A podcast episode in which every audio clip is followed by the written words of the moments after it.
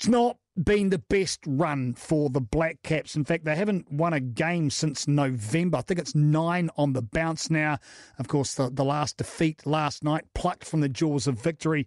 And I suppose that is the, the story of the T20 series versus the visiting Indians. We're joined by Ross Taylor now. Milestone game for him last night. Another milestone uh, coming up in the first test as well when that happens. But uh, you're looking down the barrel of 103 versions of the game, Ross. So there is some positive over the last couple of months. Oh, probably only just. Um, no, it's been a disappointing um, series to date. Um, we gave us and probably four of the five games that um, you know theoretically we probably should have won, uh, but did. Uh, we always about in this game, and um, you know when we were put under pressure, we just didn't respond as well as we should have. So, is there a disconnect you can put your thumb on amongst the side? Uh, I think you know when you're when things are going well, um, you get yourselves over the line, and, and then vice versa. Um, uh, you, you, know, start losing games that you should win. Uh, not that long ago, the World Cup, there was a lot of things that went our way for us to even get to the final. Um, you know, little runouts and wickets. Um, they're crucial, at crucial times, but um, you know, at this stage, it's, it's, it feels like the complete opposite what have the guys been talking about during the length of this five game series where you've lost every game? Tell us about the progression of, of attitude, if you will, and what you discuss in order to stop it snowballing further. Um, yeah, we talked about still sticking to our strengths and, um, and still trusting uh, what we're doing is right. Um, you know, don't go insular and um, still, you know, obviously stick to the game plan and um, trust trust our processes along the way. There's obviously um, there's a, a, format that we have to um, try and go along along with, um, you know, along the way, uh, little little bits. But um, you know, I think you know there's a lot of guys who are, relatively new to the team as well, um, you know, and they.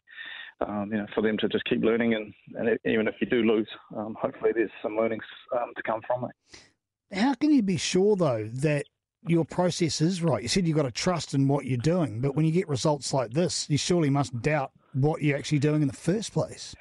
Well, I think it, you know, I think it's one of those ones when you're in in the series alone. Um, you know, you can make little adjustments, um, but you know now since we have lost five in a row, you know we'll have to go back. Um, but at the same time, there's um, you know there's still some some world class players to come back into the side.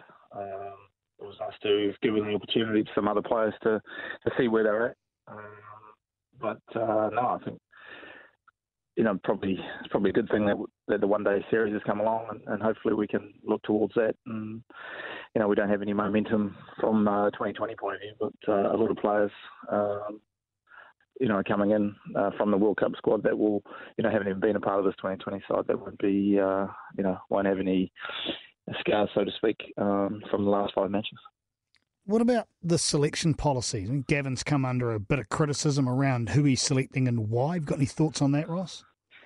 Uh, no, not really. It's not really my um, my domain to to make comment, um, you know, good or bad around that, that stuff. Um, selectors, the coach and captain have, have a job to do, and um, and not an easy one, and obviously come under scrutiny when you have performances like we have over the last couple of months. But um, you know, first and foremost, you pick the players that you think are the best, regardless of where they're at. And you know, we, you know, we've, we've had our depth tested um, over the last little while, and, and some have come through, and, and some haven't. But um, you know, the one day side is pretty settled. Um, I think the, the, top eight are pretty much the same from the World Cup final, but but obviously missing um, our three frontline bowlers from that so that gives an opportunity for, for three guys to step up and, and, see what they've got.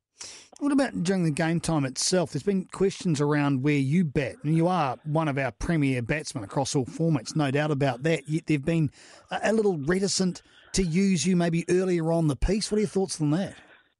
Uh, my job is to, to bat five, and and even in a couple of games I've dropped down to six. Um, it's it's a role, I suppose. Any time you play uh, 2020, you want you want to have as much time as possible. And um, maybe at the start of my 100 games, I, I probably would have um, rather have opened the batting. But um, my job is to be in the middle order and to sum up the situation as quick as possible.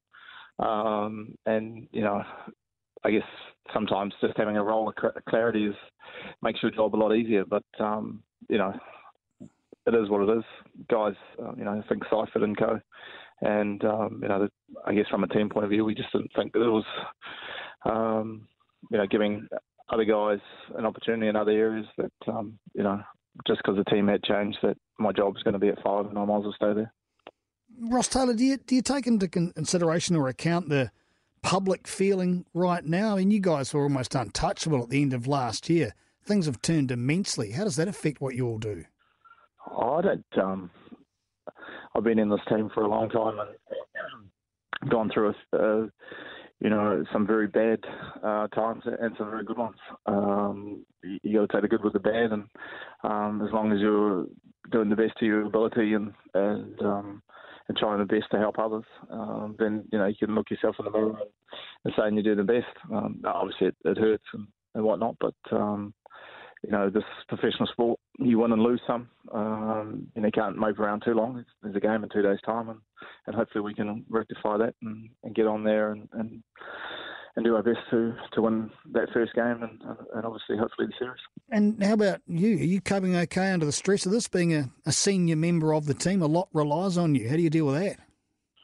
Oh, as I said, I've been on this team a long time, um, and uh, you know, um, you know, you don't have to look too far.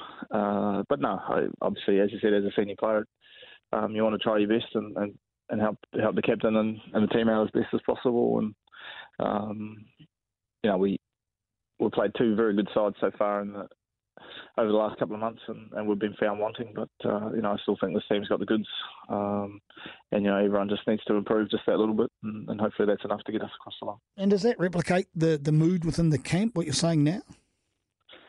Uh, as I said, I mean, uh, with professional sport, it's you play so much and you you can't really dwell on things too much and, and try and learn from it. But there's a lot of guys who are coming into the squad now.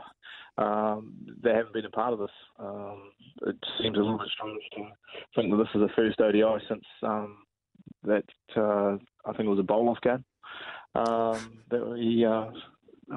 Uh, a few months ago. Uh, it's our first ODI, so um, I'm sure uh, a lot of guys will probably um, think back to that game for a little bit, but then uh, quickly get in, get their minds into uh, what's in front of us.